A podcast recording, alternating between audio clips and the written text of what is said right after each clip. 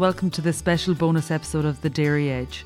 Teagasc are running a weekly Let's Talk Dairy webinar series, which is also being made available as a podcast. On this week's webinar, Stuart Childs speaks to Joe Kelleher about the practicalities of converting to organic dairy farming. Okay, good morning, everybody, and welcome to this week's Let's Talk Dairy. So, as I said to you last week, um, this week I'm going to be I'm joined by Joe Kelleher. So, Joe and I were colleagues when I used to work in the Limerick unit and as I was just saying to Joe, uh, people often say that he's, or people are saying that since he became organic specialist, that he's gone over to the other side, basically having been a conventional dairy advisor in uh, Newcastle West for many years.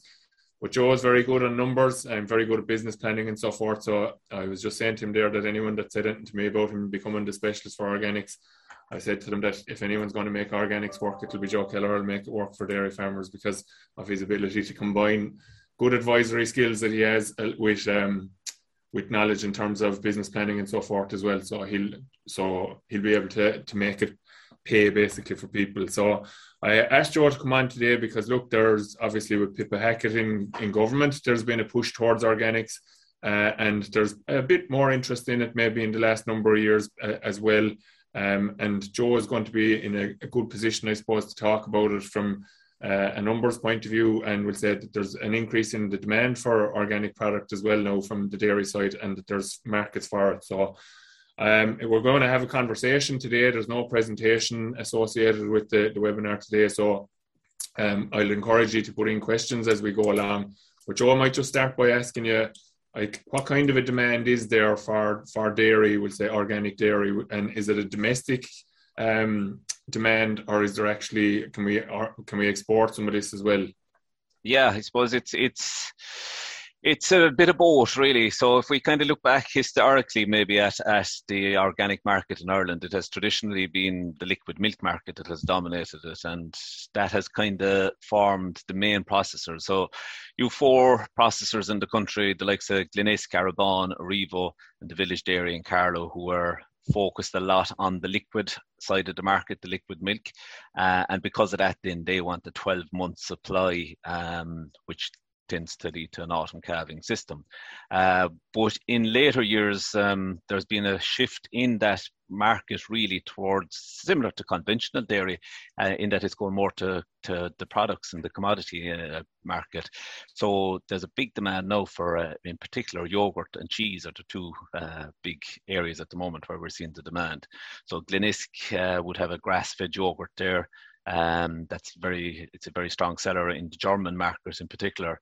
Um, and that's one of their main growth areas. And that that's a, a spring that will that suits a spring calving system. The the other one then is the little milk company, so they convert all their milk into into cheese, and their their cheese then is typically sold to France, Germany, and America would be their their main outlets, and there's huge demand for that product. Um, they would have they would have sold four times the quantity this year of that cheese if they had the milk to produce it. So there is there is a, a gap in the market there. There is a, a, need for extra suppliers. But even even aside from that, like there's other areas that I don't think we've even touched on in organics. Like there's no processor doing organic butter if you look at it in the country. Like and um, we sent 35,000 tons of uh, conventional butter to the German market alone, um, and the the demand for organic produce in Germany and France uh, alone is, is massive. Like if you take the, the Irish organic market for food and drink, organic food and drink is worth 190 million. The French and the German markets combined are worth 23 billion. So, or 23 million, sorry.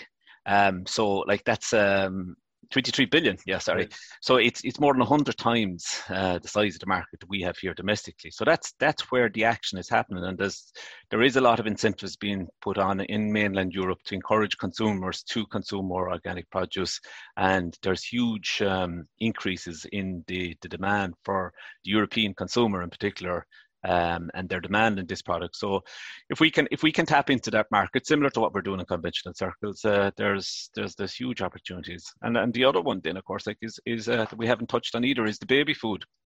Like you can buy a tub of baby food in most supermarkets here in Ireland, organic baby food, um, and that's French baby powder. In, for the most part, it's making that baby food. So we're we're exporting conventional baby powder to China and places like this but we're importing organic baby powder to, to Ireland to make organic baby food. So there's huge potential there uh, in the market, I think, especially in the dairy side of things. It's, it's there's, there's massive opportunities.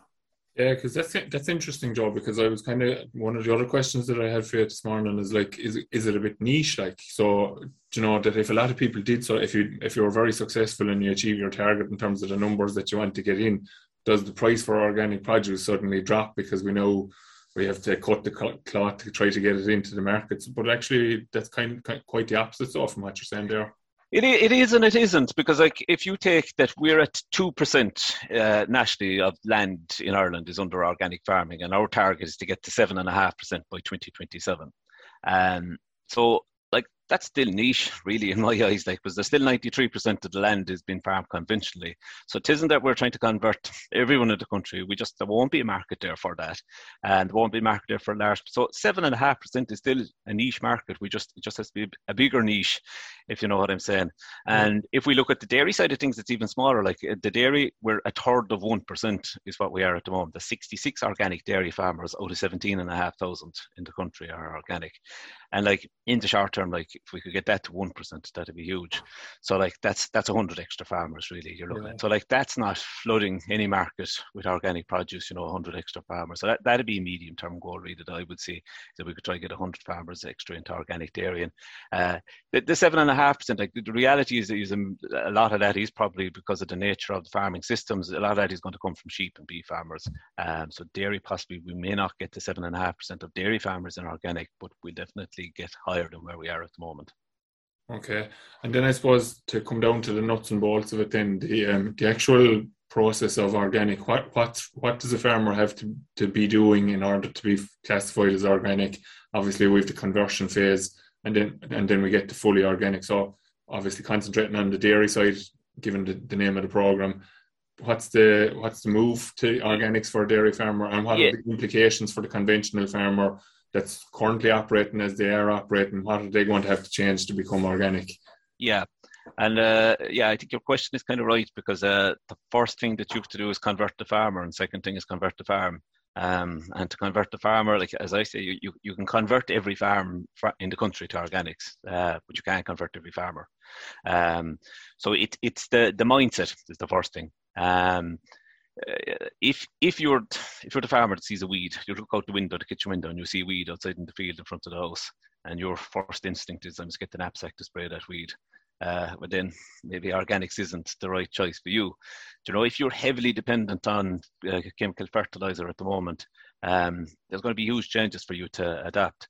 Um, so on the other side, if if you if you see a weed and doesn't really bother you, um, or if you're not very heavily dependent on chemical fertilizer, if you've been sowing lots of clover, uh, bits of multi-species swards, planting trees, doing things like that, you're kind of demonstrating that that you're uh, environmentally conscious and you know maybe organic is a good fit for you. So it, it's it's the mindset first of all that has to change. Um, I suppose one of the big differences I've seen because like I'm on, I'm only in this gig six months now, and one of the big differences I've seen from the previous role that I had in conventional dairy and organic is the way you look at a field even and the way you look at your farm. So like a conventional dairy farmer goes out into a field and he sees that field the grass has gone a bit yellow or there's something a bit different. The first thing he's going to do is he's going to go for the fertilizer spreader to throw something on it. So you're you're judging everything by the appearance of the crop. Whereas in organics you're looking at the soil. So you feed the soil, you look after the soil, and you leave that drive the crop. And what what you'll see with farmers that go into organics for the first time is they're going to probably have a, a, tough enough first 12 months because the farm is completely adjusting. It's used to getting fed from the top. It's used to this uh, chemical nitrogen and P's and K's being thrown out on it, and it's used to the, the roots are sitting near the surface of the ground waiting for this uh, feed to come to it. So it, it kind of gets lazy and it doesn't have to go uh, digging for its own resources. Whereas after a year of uh, not being fed, it realizes I have to go look for this myself, and the roots start to go down through the soil profile, and you get increased uh, soil health, you get increased soil biology. Um, like if you take, for example, an earthworm, uh, we we often overlook them, like, but earthworm, if an earthworm passes soil through its system, you can actually increase the availability by phosphorus by seven times by uh, just passing soil through an earthworm. So the easiest way to increase, about 95% of the phosphorus in our soils is locked up So we've huge amounts of phosphorus in all our soils, but 95% is locked up, it's not available to plants. But if we can pass it through an earthworm, we unlock a huge amount of that.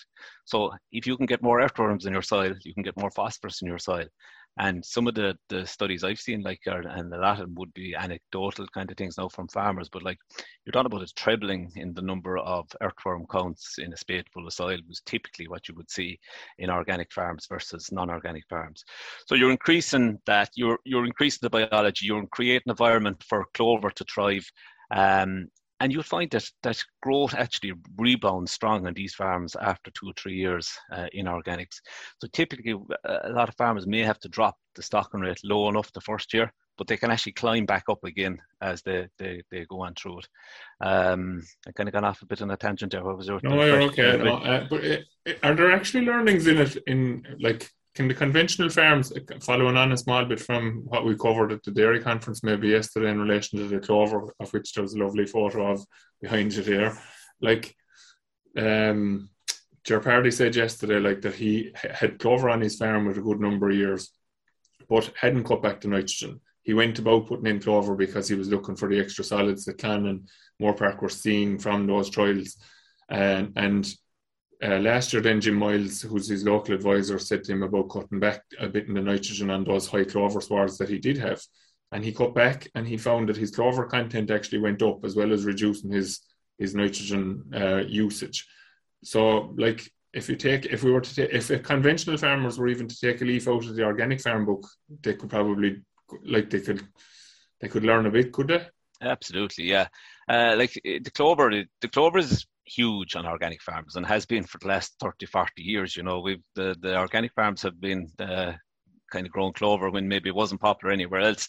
It's the driver behind our system. Like it's the only place they can get nitrogen. If you look at very simply, like 78, 79% of the air we breathe in is nitrogen. And if someone told you there was a plant that could magically take that uh, nitrogen out of the atmosphere and turn it into available nitrogen for the plant, you'd say, "Wouldn't it great?" And there is. Um, so, like, uh, like we have a video that we show of a bee farmer above in, uh, in Sligo. He's a Danny Kilcullen, his name. Like, and he's he's one comment on it, and he's kind of ah, he says, "I can't figure why people are buying all this chemical nitrogen." He said, "Well, you can get it from the air for free," and uh, and it's it, it, it, it, it's true to a certain extent. Like, like if you take James Humphreys' trials below in Solohead, like James is growing thirteen 0.5 tonne of dry matter um, on clover only swards, zero nitrogen. Yeah. Um, not clover only, sorry, clover grass, about 50% clover, clover yeah, zero in. Yeah.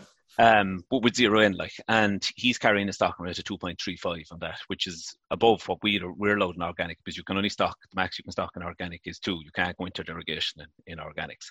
Um, so, like, it, it, there's huge. But I suppose that maybe the other one that's kind of forgotten an awful lot, I think, and is the red clover. Like like all well, most organic farmers will have red clover in their system, like, and they're getting um, anywhere between 13 and 16 ton of dry matter off these red clover swards uh, with zero nitrogen again. Um, so like that, that to me has huge potential for the, the conventional dairy farmers. Um, like I, I know traditionally it's seen that you put it on the outside block that's down the road and you cut it three or four times. But I, I think there's a role for it nearer to home than that. I think we can be putting it on the milking block or anywhere we intend cutting silage um, and put it into a bit of a rotation. It will die out after four or five years um, and you will have to well, you may have to replenish it because it's typically sown with a, a ryegrass and a white clover mix. So the red clover dies out, you should be left with a, a good mix of uh, of ryegrass and white clover sward that you just so if it's in the grazing block, you convert that back into a grazing field. If you have enough land in the grazing block that you typically do take a bit of silage off the grazing block, it fits in there too, in my eyes. Um, so I, I think red clover is probably one of the the hidden secrets maybe that the, the organic farmers have that, that conventional farmers are slowly kind of getting to grips. I know I know a few now around here locally in Limerick that would be trying it in the last the last few years, and I think I think there's going to be more jumping on that ship. Yeah, and indeed the two guys that were on the conference with us yesterday are beginning to go that direction as well for outside blocks as well. So there's two questions here, Joe, um, from the same person. The first one is how do you go about getting more earthworms?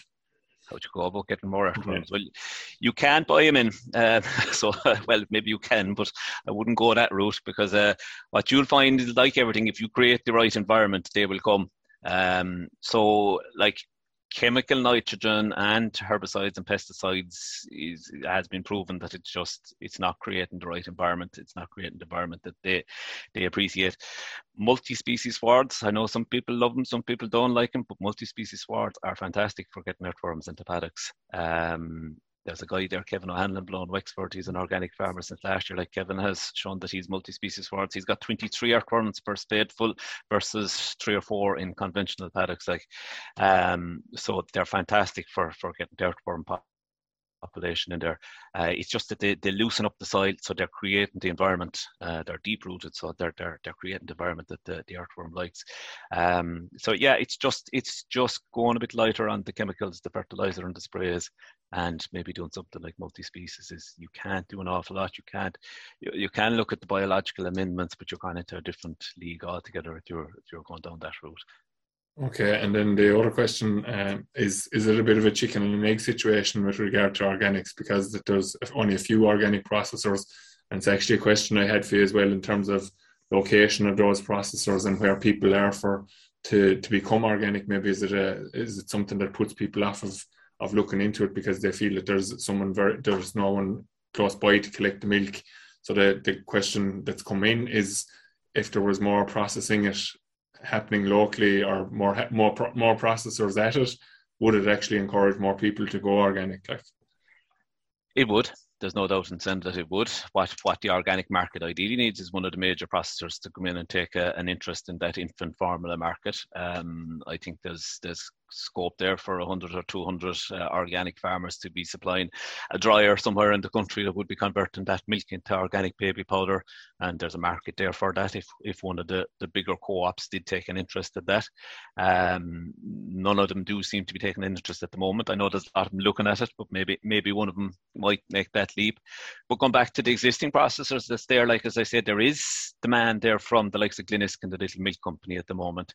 Little Milk Company have suppliers in Cork, Kerry, they've a supplier above in Cavan, they have suppliers in Wexford. They, they'll go pretty much anywhere to get the milk. They, they want spring calving herds. Um, Glenisk are pretty much covering the country as well, so they'll they're willing. And and and the organic co-ops that are there work well with each other, is what I would say. So they're they'll they'll trade off suppliers uh, with each other. You know, if there's if to, yeah, they won't one another on the road. Exactly, like the same amount of milk. Yeah. So so no, I wouldn't like. Um, uh, Cork, strangely enough, Cork is actually one of the counties where there's, there's there isn't an awful lot of organic dairy farmers, believe it or not. Um, even though there's more dairy farmers in Cork than anywhere else, but there is a good bit of interest coming from the likes of West Cork in particular. I'm seeing a lot of my inquiries will be coming out there. But the likes of Little Milk Company uh, would have no issue going going to the likes of West Cork to, uh, to collect milk. Um, their their milk is processed in Mogeely uh, in East Cork, so yeah. that wouldn't be a big stretch for them. Uh, yeah. But as I said, no, the, the the processors there are, are covering the 26 counties. Okay, so Joe, getting into the mechanics of it, then we'll say converting over, and then we might move on to the financial side of it. We'll say I know you have some figures there that you're kind of maybe uh, to to make it all work for people um, yeah. So we'll go through the, the conversion piece first. So the conversion piece is, as I said, the first thing is the farmer has been converted. So we've gone through that. So we're assuming his his his mind is made up, and then the next thing we need to do is convert the farm. So um, I suppose before I go into maybe stock and rate and things like that, just the, the practical things of housing is is is one of the big items. Uh, housing is actually harder to get right in a beef setting than it is in a dairy setting, because if you have good sized cubicle beds, uh, you will be allowed to continue with them in an organic system. The rule in organics is that 50% of the floor area has to be a solid floor area, but your cubicle bed can't count for a part of that 50%. Now, it's meant to be an 8 foot by 4 foot cubicle, but if you're near enough to that, most of the certification bodies will, will work with you. You may have to put in extra lying area in the house to, to get that extra bit. And sometimes it might be something like putting 70 cows into an 80 cow cubicle house or something like that to get that. That cubicle has to be bedded in at all times, has to have a mat and has to be bedded. Uh, so typically you're looking at a sawdust and lime kind of mixture uh, untreated sawdust, lime, cubicle lime mixture to, to bed that that mat. So that's uh, I think that's the bit that there is a conception out there that, that cows have to be straw bedded, but they don't. You can you can work with your existing house if if if that's what you have. Um, the second thing I suppose is the the veterinary side of things maybe is, is the change in that. And again, there's a kind of a misconception out there that we can't use any antibiotics. But the reality is one of the core principles of organic farming is that the care of the animal comes pretty much at the top of the list. So if an animal is sick and if an animal needs an antibiotic, she gets an antibiotic. Uh, it's what happens after that is where the change comes in. So in organics, you would typically have to double or treble the withdrawal period depending on the product you're using. It typically ends up near enough to a two month withdrawal period for a lot of the, the common antibiotics. Um, take mastitis, for example, a cow can get two courses of antibiotics in a 12 month period. Uh, if she goes over the two courses, unfortunately, her milk cannot be called organic um, after that, that period. So she typically has to pack her bags and go if she gets more than two courses of antibiotics. Um, I suppose just on that, typically we, we, we don't see major cell count issues in organic farms again, which is something I know that would be a kind of a fear.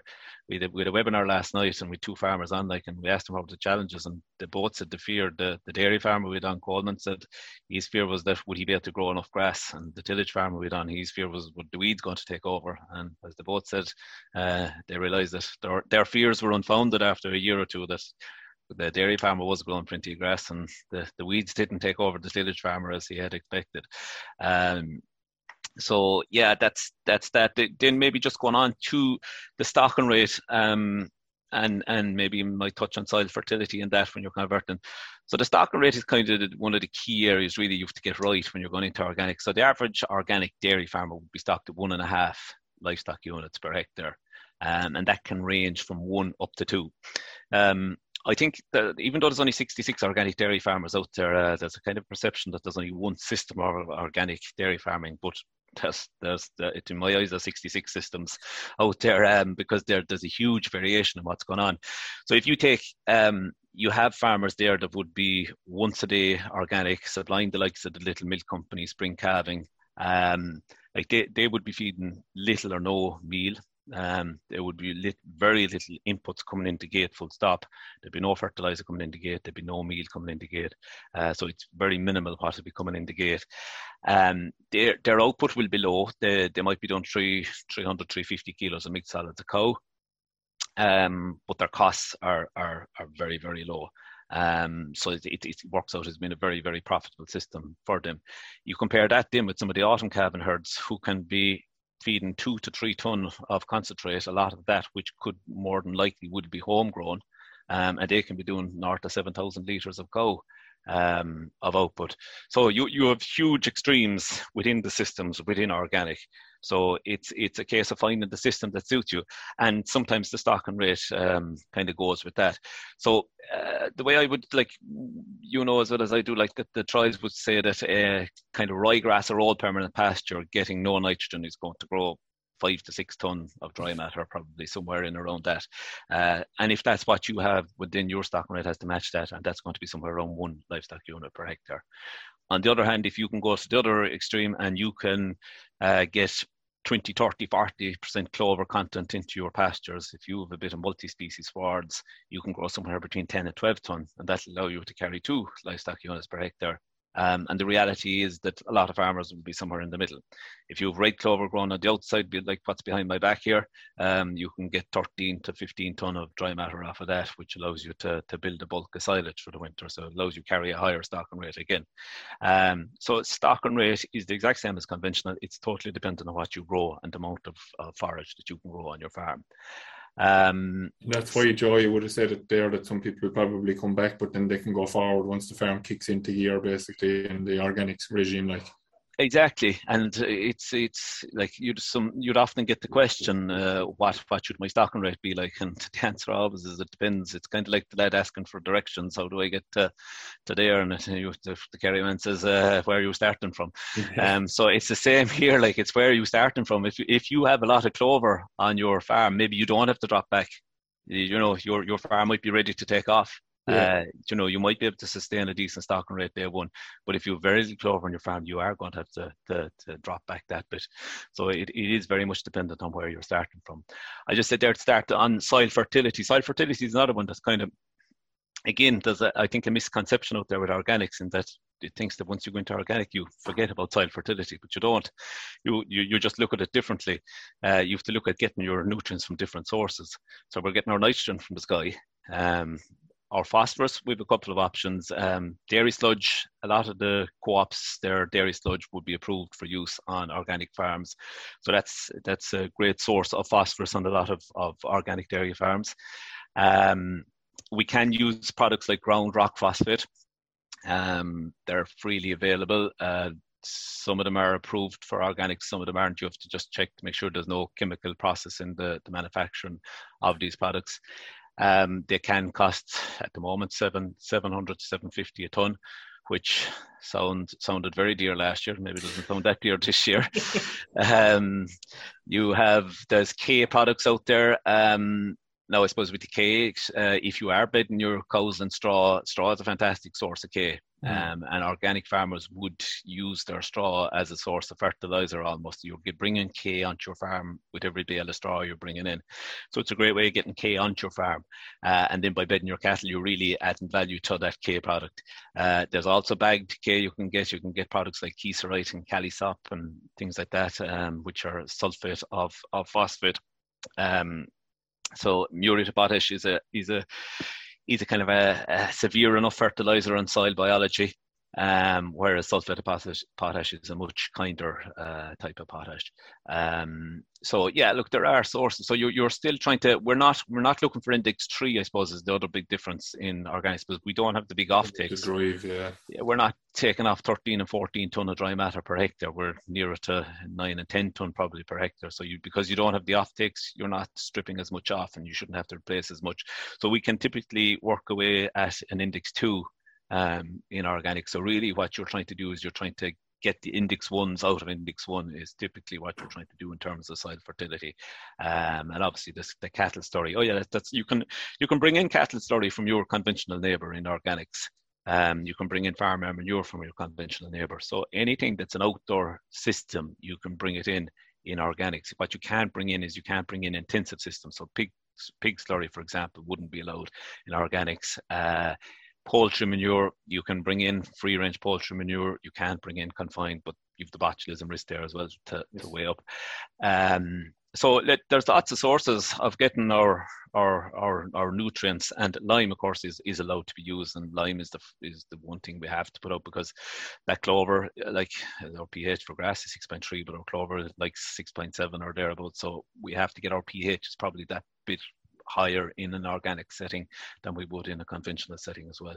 Okay, and then just uh, I suppose before we go to the financial uh, kind of the case study example that you have there, maybe just the um, the actual cow conversion then as well. You were saying about that there recently to me that we'll say the how the process of converting the cows. So the herd of cows that we have currently now, I just I've my head is in the right frame of mind. I'm going to become organic. I've been talking to you about my business plan, etc what's the situation with the conversion process for the, the actual milk that the cows are supplying? Yeah, so you take the farmer with his herd of cows outside and he decides to go organic. He can work away with the herd of cows he has. They just come into the organic system. They go through the two year conversion period. So for the first two years, you're selling your milk to your existing supplier, conventional supplier, uh, and you that milk is not considered organic until you've completed your two year conversion period. Um, at that stage, that milk then can be sold to one of the organic processors after the two years. That cow, uh, that's fine. The cow's milk will can become organic, but that cow can never become organic. Okay. Um, now, once three months has passed in your conversion period, and that cow has um, a Friesian heifer calf, that Friesian heifer calf is an organic cow, um, and she she herself can be sold into the organic food chain. Now, I suppose in theory she can, but at the moment there's no market there for um, organic cull cows. Um, so they're, they, they are sold into the conventional food chain really is, is where they end up. Okay. And um, so basically if if you decided to convert on the 1st of january anything born after the end of march heifer wise would be fitting into the system. But the heifers that will be born in 2023 will all be organic heifers organic. at that stage. Exactly. I suppose one one point there just is is we would have a few uh, kind of dry stock farmers and that that are looking at converting to dairy and and um, uh, like buying, in the stock. Buying in. So really, for them, the, the easiest way to do that is ideally buying your stock before you convert, because yeah. with, with 66 dairy farmers in the country, like your your your outlets to buy stock, uh, either you have to go scrounging a lot from those 66, or you're importing. Um, so really, you would be inclined to say, uh, kind of get the herd in first, or get buy in Friesian heifer calves, or buy in in calf heifers, and then convert afterwards. Okay, and then just I suppose briefly because I, need, I know you need to get finished up there yourself. Um, just kind of the roughly the economics around it, the way you've, you've said it to me there before. We'll say obviously fertilizers going out, outputs coming down. There's mm. a bit of a balancing act, but you're still you're still able to make it work on a business plan. Yeah. So, like uh, the business plan side of it, is, it doesn't need to be too complicated. I think when it comes to organics. Uh, so the first, like when you're working down through your Excel sheet, the first thing is the cow numbers. So you have to see where's your existing stocking rate and where you're pitching your new stocking rate. And typically, I would pitch that at one and a half on the whole farm stocking rate. Um, so you have to see what what does that look like in, in your cow numbers. What does one and a half livestock uh, units? Sometimes there's a lot of surplus stock, you know, outside of the cows that you can cut them back a bit bit, and maybe the cow numbers mightn't have to drop. So because of that, your milk sales, your litres of milk going out the gate are going to drop. Your milk per cow, I, I would rarely drop the milk per cow um, because you can still get. I, I, would do my business plan on feeding the same level of meal. So instead of spending 300 euros a ton, we'll buy it for 600 euros a ton, which is the cost of organic meal. And I only do that purely. For, I wouldn't be advising anyone to do that, but I just do it purely for the the the sum of the business plan, just to show that if you feed the same level of meal, like the grass quality in organic farms, like if you go into any organic farms, I think there's a perception out there that it's fields of rushes that these cows are going to be grazing like, but it's it's it's the quality of the grass is often better than what you would see in conventional farms, and purely because of the high clover content that's in there, you you have a lot higher quality. So if anything, milk could technically go up because of the, the level of clover that's in in the pastures on organic farms. So I would not, I would typically wouldn't drop the output per cow. So you're dropping me sales based on having less cows, not less milk per cow. Then the milk price um, so milk price uh, for the kind of the spring calving systems, they've set a base price for next year now, the milk company of 40 cents a litre, uh, which doesn't sound great at the moment compared to conventional prices. Uh, it's probably like the, I think the conventional price most around 38 cents at the moment. Okay, but, but organic prices don't tend to fluctuate much. Uh, they tend to stay pretty much level. Like Glenisk had the same price for the last, I'd say, ten years. Like so, um, you know, the, whereas your your conventional is up and down, and are we at the top of the conventional market? Um, so, like if you look at the last five years average, like uh, organic prices would have been somewhere in the region of eight to nine cents ahead of conventional prices. Um, so you have to take the ups with the downs when it comes to conventional, and there probably isn't as many downs. Um, Glenisk are offering 60 cents for winter milk and, and just shy of 40 cents for the, the summer milk, and they're often 50 cents a flat rate then for that um, zero zero meal um, the yogurt, that milk. Um, so I would pitch if you're going to spring calving system, I would be pitching my milk price at 40 cents plus solids. So if you're if your existing milk price is five cents ahead of the, the co-op base price, your your your uh, organic price is going to be the same. And if you're doing it for a winter mix situation, all the winter milk guys will it's a flat rate price. I would be pitching that somewhere around 50 cents a litre. Is, uh, when you're putting that into your figures. And then if we look at the cost side, the only two costs that are really going to change is uh, your meal so depending on what you feed, your meal is going to, to change. If you keep the same amount, it'll double because you're paying double the price. Um, but if you drop, you have to just account for that, and you probably have to account for milk output per cow if you're dropping your meal. Fertilizer is going to be, in most cases, it'll be eliminated, but we'd still allow a bit for putting in bits of lime and maybe uh, just to address those low index one fields, uh, a bit of ground rock phosphate something like that. So two or three grand would would cover a lot of the fertilizer bill. Um, and then all the other variable costs will drop with in line with cow numbers. So they're variable variable by nature. So as cow numbers come down, those variable costs come down. Like if you've 80 cows versus uh, 100 cows, your vet bill is going to go down in line with that. Um, your fixed costs are going to stay fixed because they're fixed by nature. So the land lease is going to stay the same. Uh, the machinery running, the insurance, the accountancy bill, they're all going to stay fixed. So if you have 50,000 fixed costs already, you're going to have 50,000 of fixed costs in um, in, uh. And then the other key thing is the organic farming payment scheme. So at the moment, farmers get 220 per hectare for the first two years in conversion. That's up to max of 60 hectares. So that works out about 13,000 for the mm-hmm. farmer with yeah. 60 hectares. and they get 170 after that. So that works out about 10,000 uh, after that. And that makes up an awful lot of the, the gap above the top. And it, the, that calculation will vary greatly between farmers. If you're a farmer that's already lowly stocked, um, and I do that some, I'm going to show that you, you're better off in organics. If you're up around the 170 kilos organic nitrogen per hectare and we have to bring you back a small bit, I'm probably going to show that you'll make as much money out of organics, but you've less cows to milk. Um, and if you're a derogation farmer and I do it, I'll probably show that you're going to maybe lose, well, you lose marginally in organics, um, but again, you've a lot less cows. Um, so you might be back 10, 20,000 of profit, but you could also be back 50 goals. Um, so it's, it's, it's a case of weighing one up against the other. I suppose just on that, I didn't touch on that. Like the, the, I always kind of put it into three brackets of who does organic suit. Um, so the first is the farmer that's um, already lowly stocked. So stocking rate of one and a half livestock units per hectare. I do the figures. I don't have to change anything with stock numbers. He's not spreading that much fertilizer anyway. Um, so we just put him into the organic system and you can show a huge uh, improvement in profit. The second category farmer is the farmer that when quotas went, uh, he or she expanded from 80 cows up to 120 cows but they forgot to build the 40 extra cubicles and slurry storage. Maybe didn't keep up the pace with cow numbers. Um, and the parlours maybe a bit small, and they're now looking. If I go back to 80 cows, uh, I might have to spend 100 or two quarter million in the yard to bring it up to scratch. Do I go back to 80 cows and would I be better off? And you do the figures on that. And in most cases, yeah, they would go back to 80 cows, go into organics, you, you would probably be better off. And the third category is, which is where I see probably most of the room for uh, where maybe a lot of the new entrants to organic uh, coming from, is the farmer with the 100 cows on 100 acres and the next thing, 50 acres comes up outside the ditch to rent. And they're saying, do I go to 150 cows on 150 acres? And do I spend all that money to build the cubicles, the storage storage, the parlour that goes with those extra 50 cows? Uh, or do I stay at 100 and look at organics? And that, that I think is where where a lot of people are going to look at organics is in that situation. Uh, with all that's coming down the track with nitrates and changes, there's a lot of people, I suppose, probably a bit slow in, in, in borrowing to, to, to, for those extra 50 cows, and maybe that's where, where organics might fit in for a lot of people. Okay, so Joe, I suppose we better wrap it up with that. Um, just I suppose if uh, anyone is interested in talking to you, they can just uh, Google uh, Teagasc Organics, I suppose, or what's the best way to get in touch with you?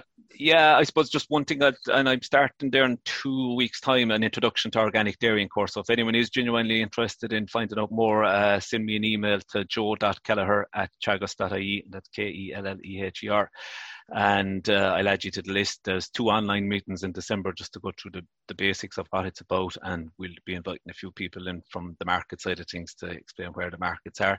And then in January, I have two farm visits organised uh, for people to see what's actually happening. One spring calf and one autumn calf, just to see what's what's actually happening on the ground. So just drop me an email if anyone is interested in uh, joining that. Super, Joe. Thanks very much. So, um, just to let people know that next week I'll be talking to Siobhan Kevin in relation to Bord Bia uh, producer reports, um, just to get a bit more insight into them and what they mean for you. Uh, I'll finish up with that. Thanks a million, Joe. Very interesting uh, conversation with you. Wish everybody well for the week um, and stay safe in the meantime. And we try and get out of this damn COVID. It's getting more than frustrating at this stage. We'll see you next week. Uh, and thanks again, Joe. Thanks, George. That's all for this week's Let's Talk Dairy webinar series and don't forget to look out for more bonus episodes each week. I'll be back with our usual Dairy Edge interview on Monday, so do listen in then. I'm Emma Louise Coffey, and thanks for listening.